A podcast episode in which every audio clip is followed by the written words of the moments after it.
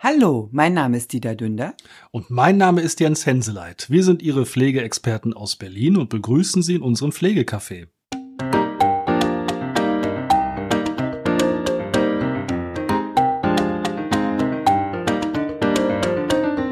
Hallo und herzlich willkommen. Wir freuen uns, dass Sie uns wieder Ihr Gehör schenken. Äh, auch ein Hallo von mir. Es ist schön, dass wir wieder zusammensitzen. Und äh, wir hatten uns ja beim letzten Mal mit ähm, Pflegegeldsätzen äh, befasst. Was ist, wenn ich zu Hause durch eine private Pflegeperson versorgt werde? Wir haben doch wieder tollen Zuspruch bekommen. Wir versuchen dieses Mal noch weniger Genaus und noch weniger Ass zu verwenden, auch wenn das äh, nicht immer funktionieren wird. Und äh, wir steigen ein mit dem, dass wir eben unseren Pflegegrad haben. Wir kriegen Pflegegeld werden zu Hause von einem nahen Angehörigen versorgt und dann wird derjenige auf einmal krank oder fällt aus irgendwelchen Gründen einfach aus. Auch da hat sich die Pflegekasse Gedanken gemacht. Es gibt die sogenannte Verhinderungspflege nach Paragraph 39 SGB 11, die da sagt, wenn dann die private Pflegeperson ausfällt, kann eine Ersatzpflegeperson organisiert werden. Ja, das klingt ein bisschen wie Ne, ich besorge mir mal einen Ersatzroboter oder so. Ja. Also der Ersatz muss her. Ähm, aber meint eben ne, schon genau das, die Ersatzpflegeperson, also eine, eine Ersatzkraft, die einspringt, wenn der oder diejenige Hauptpflegeperson nicht mehr vorhanden ist. Aus ja. welchen Gründen auch immer. Ja. Krankheit, Reha, Urlaub, Theater, Musik, Sportgruppe, was Arbeitsverhinderung, auch immer. Arbeitsverhinderung. Vielleicht Dienstreisen, ja. dass, dass derjenige dann nicht mehr zu Hause ist genau. und die Pflegeperson, äh, die Pfle der Pflegebedürftige dann versorgt werden muss.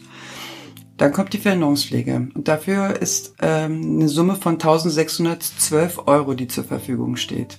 Pro Jahr für maximal 42 Tage im Jahr, also sechs Wochen, von Montag bis Sonntag gerechnet, 42 Tage auf den Tag genau steht dieser Betrag zur Verfügung und wenn diese 1612 Euro nicht ausreichen sollten, dann kann man die Hälfte des Betrages der Kurzzeitpflege, falls sie natürlich noch nicht in Anspruch genommen wurde, noch dazu rechnen. Also 1612 plus 816 Euro noch. Ja, kurzer Einstieg in die Kurzzeitpflege ist stationäre Verhinderungspflege. Gucken wir uns dann nächste Woche nochmal ganz genau an. Hier ein kleiner Anriss dazu. Da gibt es auch 1612 Euro und wenn man da eben nicht in eine stationäre Einrichtung geht, wenn meine Pflegeperson verhindert ist, sondern zu Hause bleibt, dann kann man sich da die Hälfte des Betrages noch mit dazu holen.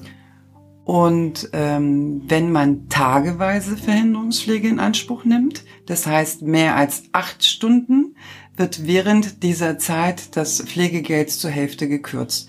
Also wenn Sie am Stück 42 Tage Verhinderungspflege in Anspruch nehmen, wird der erste und der letzte Tag nicht gekürzt, aber die Tage dazwischen gibt es das Pflegegeld nur zur Hälfte.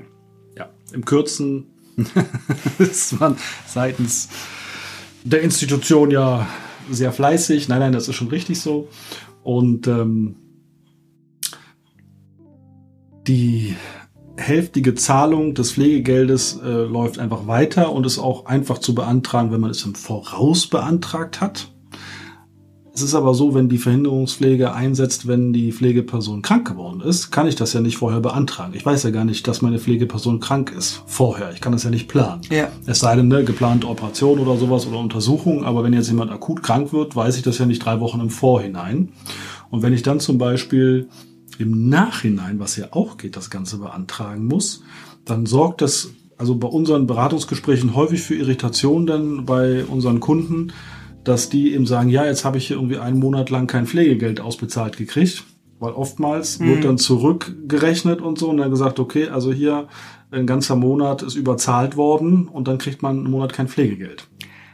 Wenn das im Nachgang passiert, geht's aber auch, dass die das dann mit den Folgemonaten verrechnen. Kommt auf die Kasse an, ne? Kommt auf die Kasse. Es kommt immer auf die Kasse an. es kommt darauf an, welche Kasse, äh, welcher Sachbearbeiter und wie wir äh, Paragraphen auslegen. Ja, ja. Und Rundschreiben verstehen. Ja. ja. Äh, und ähm, naja, das kann manchmal schon ziemlich für Irritation sorgen. Nichtsdestotrotz ähm, die Frage ist ja, kann man das im Vorhinein beantragen? Muss man das im Vorhinein beantragen? Kann man es rückwirkend beantragen? Wie lange kann man es rückwirkend beantragen? Und da ist es eben tatsächlich so, dass man es auf jeden Fall rückwirkend beantragen kann und man kann es auch vor im Vorhinein beantragen. wenn man jetzt weiß, dass man äh, ja. übernächsten Monat ne, in Urlaub fährt oder dass derjenige auf Geschäftsreise ist oder ja. auch zur Reha oder wenn man es stundenweise auch beantragt, wir werden Ihnen gleich nochmal erklären, wie das Ganze funktioniert, wo der Unterschied ist, dann kann man das ja auch schon Monate im Voraus beantragen. Eben, wenn ich weiß zum Beispiel, meine Pflegeperson ist mittwochs immer ähm, zum Sport. Oder Skat. Oder Skat. Also Pflegepersonen haben natürlich auch das Recht, äh, äh, Privatvergnügen nachzugehen. Ja, tatsächlich. Und dann kann man stundenweise für die Zeit dann auch eine Ersatzpflege äh, organisieren. Und wenn ich weiß, dass das jeden, jede Woche mittwochs stattfindet, kann ich am Jahresanfang dann sagen, okay, ich brauche stundenweise Verhinderungspflege für das gesamte Jahr, nämlich für die Mittwoche. genau, ja. Ja, genau so ist es. Also man kann diese, wenn man das, also der Unterschied zwischen Tage und Stundenweise war ja schon, wie gesagt, das Tageweise über acht Stunden. Das tritt dann ja meistens ein, wenn der Pflegebedarf so hoch ist und das und die Pflegeperson weg ist auf irgendwelchen Reisen oder irgendwelchen Sachen, die tageweise andauern dann empfiehlt es sich, über diese acht Stunden das zu beantragen. Und wenn es eben nur um Stunden geht, weil derjenige beim Sportverein ist, weil er zum Arzt muss, zum Friseur, Friseur oder auch mal in Ruhe einkaufen, ja, ja sowas, dann empfiehlt sich diese stundenweise. Bei der Tageweisen wird das, wird die Verhinderungspflege äh, auch bis auf 42 Tage bezahlt. Bei der Stundenweise ist das Tag täglich nicht gedeckelt. Das muss man auch dazu sagen. Ja, also wenn man jetzt jeden Mittwoch meinetwegen zwei Stunden nimmt, dann sind das ja bei 52 Wochen im Jahr, wenn wir jetzt Weihnachten, Ostern weglassen, 50 Termine. Hm. Ja, somit wären wir über 42 Tage, hat aber in dem Fall keine Relevanz, weil es da um die Stunden geht. Hingegen können wir nicht 42, also 50 ganze Tage ja. Äh, also ein Tag pro Woche über acht Stunden, das würde nicht gehen, weil wir dann über diese 42 Tage kämen. Und was das Attraktive an der ich, Stunde? Entschuldigung, ich hoffe, man hat das so verstanden. ich bin gerade im Kopf etwas verwirrt und überlege gerade. Also tageweise über acht Stunden, stundenweise unter acht Stunden. Wenn Sie jetzt mit sieben Stunden 59 kommen, oh, würde ich als Pflegekasse schon stutzen und sagen, hm, eigentlich mhm. ist das ja schon tageweise. Also da, da sieht man, dass man diese tageweise dann umgehen möchte. Stundenweise Verhinderungspflege hat den Charme, da wird das Pflegegeld äh, nicht gekürzt. Also das Pflegegeld bleibt unberührt. Und ähm, das ist auch eher die gängigste Form, ähm, was halt in Anspruch mhm. genommen wird, weil viele Menschen wir wissen wirklich nicht, dass man dann auch mal für den Friseurbesuch, den man machen will, ähm, die Verhinderungspflege nutzen kann. Insbesondere bei Menschen, die beaufsichtigt werden müssen, mhm. zum Beispiel mit mhm. Weglauftendenzen und so weiter, ist das für die Pflegeperson ganz entspannt, wenn wenn äh, äh wenn ich weiß, dass mein Pflegebedürftiger zu Hause versorgt bin versorgt ist, kann ich dann auch entspannt auf meinem Friseurtisch sitzen. Auf jeden Fall. Oder ja. Friseurstuhl. Ja, ja, ja. Ich kenne das noch aus Pflegedienstzeiten, wo ähm, wir auch dann äh, zu Leuten ge gekommen sind und dort äh, ja saßen und aufgepasst haben und manchmal die Angehörigen dann wirklich nach einer halben Stunde völlig abgehetzt wieder im Raum standen mhm. mit dem, ja, sie müssen ja los. Äh, nee, ich habe ja noch äh, mindestens eine Stunde Zeit. Sie haben ja gesagt zwei Stunden oder so. Die man ist immer so gehetzt dann, ja, und man denkt, man muss es schnell erledigen. Ja. Und es ist halt schon wichtig, dass man als pflegender Angehöriger, in egal in welcher Funktion jetzt, also Funktion meine ich Ehefrau, Partner, Freund, Bekannte, dass man eben auch Zeit für sich hat. Genau. Das ist extrem ja. wichtig. Und ich erlebe es immer und immer wieder. Wir beraten ja in unseren Hausbesuchen und auch unseren Gruppenpflegekursen immer über diese Möglichkeit der Verhinderungspflege. Und ganz viele lehnen das ab hm. und sagen, brauchen sie nicht, wollen sie nicht. Und dann kann man über die Wochen und Monate auf einmal zugucken, wie diese Spannung ja. innerhalb der Wohnung immer oder des Hauses immer weiter zunimmt und man wartet auf den Tag, wo man eigentlich nur noch die Türklingel drückt und das Gas explodiert, weil so, so, so ein Druck aufgebaut ist auf einmal. Und spätestens dann an solchen Punkten bin ich mittlerweile auch so, ich dränge die Leute quasi mhm. förmlich dazu, Verhinderungspflege in Anspruch zu nehmen, um vom Kopf her frei zu werden. Ja, teilweise findet ja Verhinderungspflege statt, ohne dass äh, die Menschen ja, wissen, dass das, das aus, ausgeführt wird. Sprich, die Nachbarin kommt und hilft mir immer, wenn äh, äh meine Pflegeperson nicht da ist. Und äh, meistens werden die halt auch honoriert, weil das ist ja mhm. nicht selbstverständlich. Und die, äh, der Betrag von der Verhinderungspflege ist zusätzlich zum Pflegegeld. Also kann man dann auch die, die, die Engelchen sozusagen, die helfen, dann auch besser honorieren. Ja, das ist ein ganz wichtiger Satz, den du gerade gesagt hast, dass eben das Verhinderungspflege, dieser Vergütungssatz zusätzlich ist. Ja. Also nicht, man hat ja das Pflegegeld oder die Sachleistung oder kombiniert miteinander und die Verhinderungspflege gibt es ja obendrauf. Als jährlich neu neue Leistung. Ja. Also jedes Jahr haben sie den Anspruch neu auf diese Verhinderungspflege. Genau. Verfällt aber auch zum Jahresende. Also wenn man, ne, also es ist nicht so, dass man dann nächstes Jahr auf einmal das Doppelte hat, so wie es bei äh, den 125 Ja. Euro ist, wo wir noch zu kommen werden. Aber hier ist das so, dass eben jedes Jahr aufs Neue kann man das beantragen und sollte man auch beantragen. Und man sollte sich auch bewusst machen, diese Tage und Punkte, wo man eben Hilfe von anderen in Anspruch nimmt, Ja. Wo man selber unterwegs ist oder irgendwas macht, ähm, ob das dann unter diesen Bereich reinfällt, was meistens der Fall ist tatsächlich. Eben, also die meisten wissen es einfach nicht und äh, nehmen das dann nicht in Anspruch. Wir hatten anfangs auch gesagt, also das kann durch eine Pfle Privatperson durchgeführt werden, aber ebenso auch von Pflegediensten durchgeführt werden. Ja, genau. Ja. Also von Profis oder von, von Laien. Ne? Ja, aber nur wirklich, wenn eine private Pflege zu Hause durchgeführt wird. Also wenn Sie keine private Pflegeperson haben und nur ein Pflegedienst, also sprich nur Sachleistungen in Anspruch genommen werden, kann keine Verhinderungspflege gewährt werden. Also das ist wirklich die Verhinderung der privaten Pflegeperson. Darauf zählt es ab. Genau. Ja. Also nicht, wenn der Pflegedienst verhindert ist, was ja auch manchmal vorkommt, kann man das in Anspruch nehmen, sondern ähm, es geht eben ganz konkret darum, dass die Pflegeperson, die einen zu Hause versorgt, verhindert ist und dann hat man Anspruch darauf. Natürlich gibt es auch diese Kombifälle, ne? was wir beim letzten Ja. Mal auch hatten, Ja. die Kombinationspflege, also ein Pflegedienst ist mit drinne und eine private Pflegeperson. Auch die haben Anspruch, also die privaten Anspruch darauf, selbst wenn Pflegedienst mitpflegt. Selbst wenn der Pflegedienst die Sachleistung zu 100% ausschöpft und man kein Pflegegeld mehr ausbezahlt kriegt, wenn man in der Kombinationspflege drin ist, hat man trotzdem Anspruch drauf, weil nur weil der Pflegedienst den Sachleistungsbetrag ausschöpft, heißt das ja noch lange nicht, dass ich als Privatperson nichts mehr zu tun habe. Eben, ich muss trotzdem zum Friseur. Ich bin ja trotzdem da. ja, also man verschwindet ja nicht auf einmal von der Bildfläche, sondern ganz im Gegenteil. Meistens ist es ja so, wenn die Pflege immer aufwendiger wird, hat man ja noch mehr zu tun. Ja. Und man kennt eben, also ich kenne ganz viele, die auch nachts sehr viel zu tun haben. Und damit meine ich jetzt nicht, dass die nachts arbeiten gehen, sondern die gehen in der Form arbeiten, indem sie nachts ihren Angehörigen versorgen. Ja.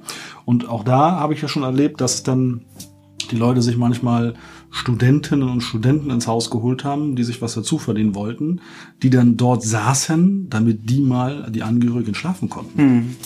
Und das ist schon eine Hausnummer. Ja. Was auch oft gefragt wird, ob es Verwandtschaft äh, durchführen darf. Wenn man Verwandtschaft, das möchte. wenn man das möchte, genau. wenn Nein, viele haben ja gute Verhältnisse, kann. bitte. also, Da äh, gibt es eine Regelung, dass Verwandtschaft bis zum zweiten Grad. Das heißt, also ähm, das ist jetzt für die Großfamilien sehr entscheidend.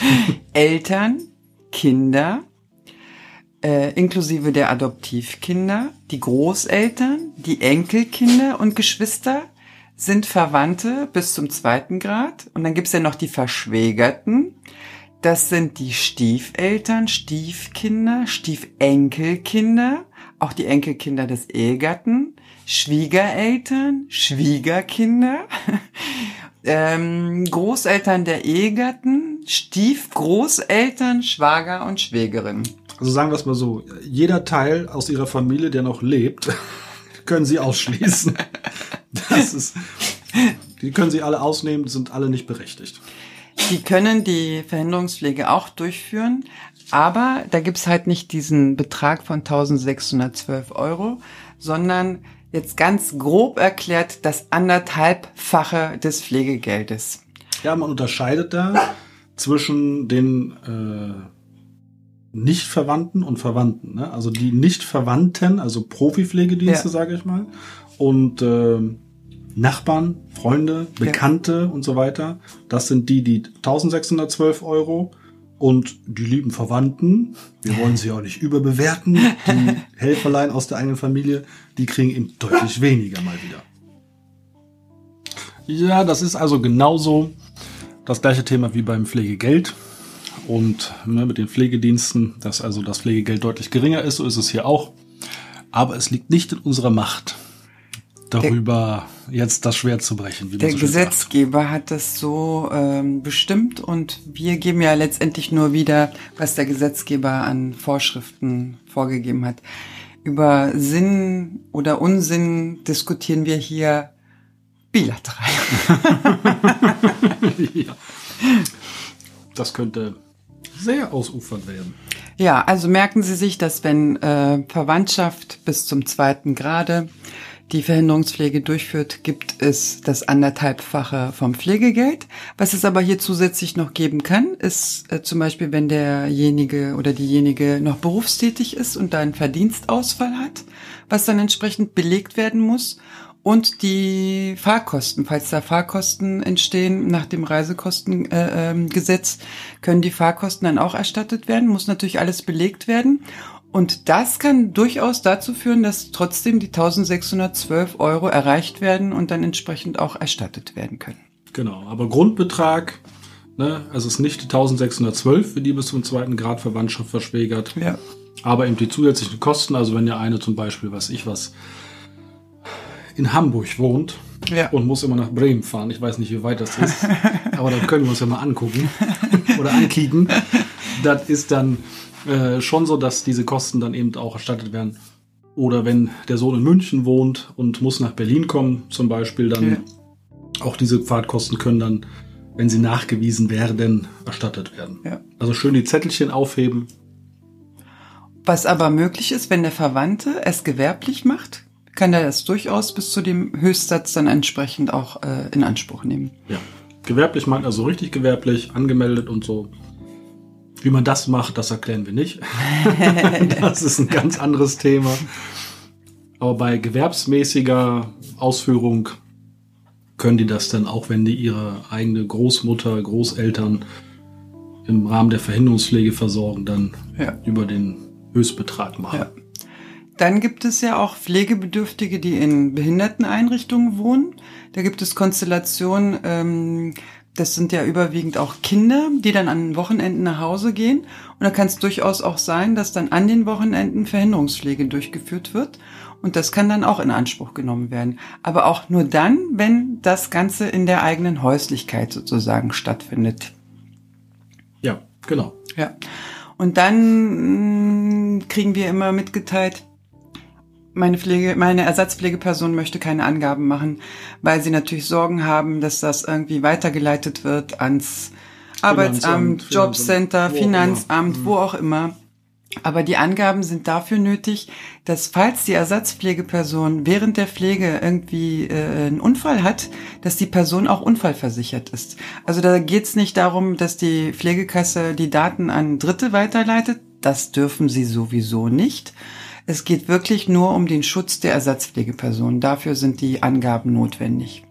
Ja, aber man muss das wissen, auch wenn man als gemeldete normale Pflegeperson, also Erstpflegeperson oder Ersatzpflegeperson, ist man eben in der Unfallversicherung mit drin. Ja. Dass wenn irgendwie, kann ja sein, also klopf, klopf, klopf, dass man da irgendwie bei irgendeiner Aktion sich im Rahmen der Pflegetätigkeit verletzt, dann geht das über die Unfallversicherung. Ja. Das ja. erklären wir aber auch nochmal ganz gesondert die sozialen Sicherungen der Pflegepersonen. Das ist auch ein interessantes Feld.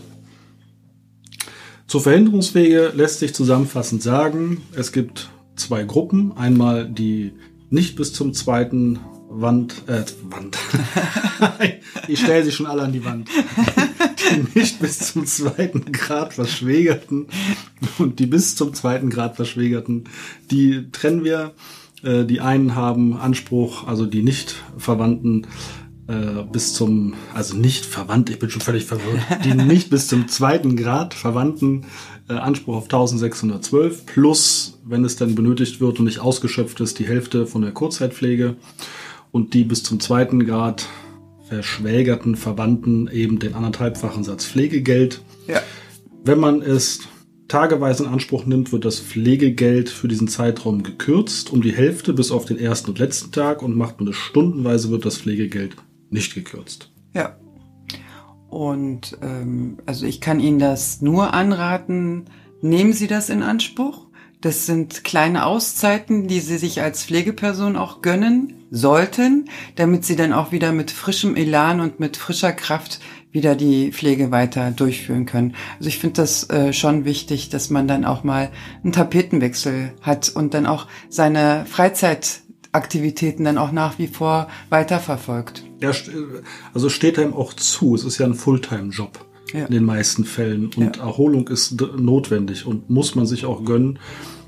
Und da darf man auch kein schlechtes Gewissen haben. Ich weiß, das lässt sich so einfach sagen, aber auch wir hatten schon äh, Angehörige in der Familie, die gepflegt wurden.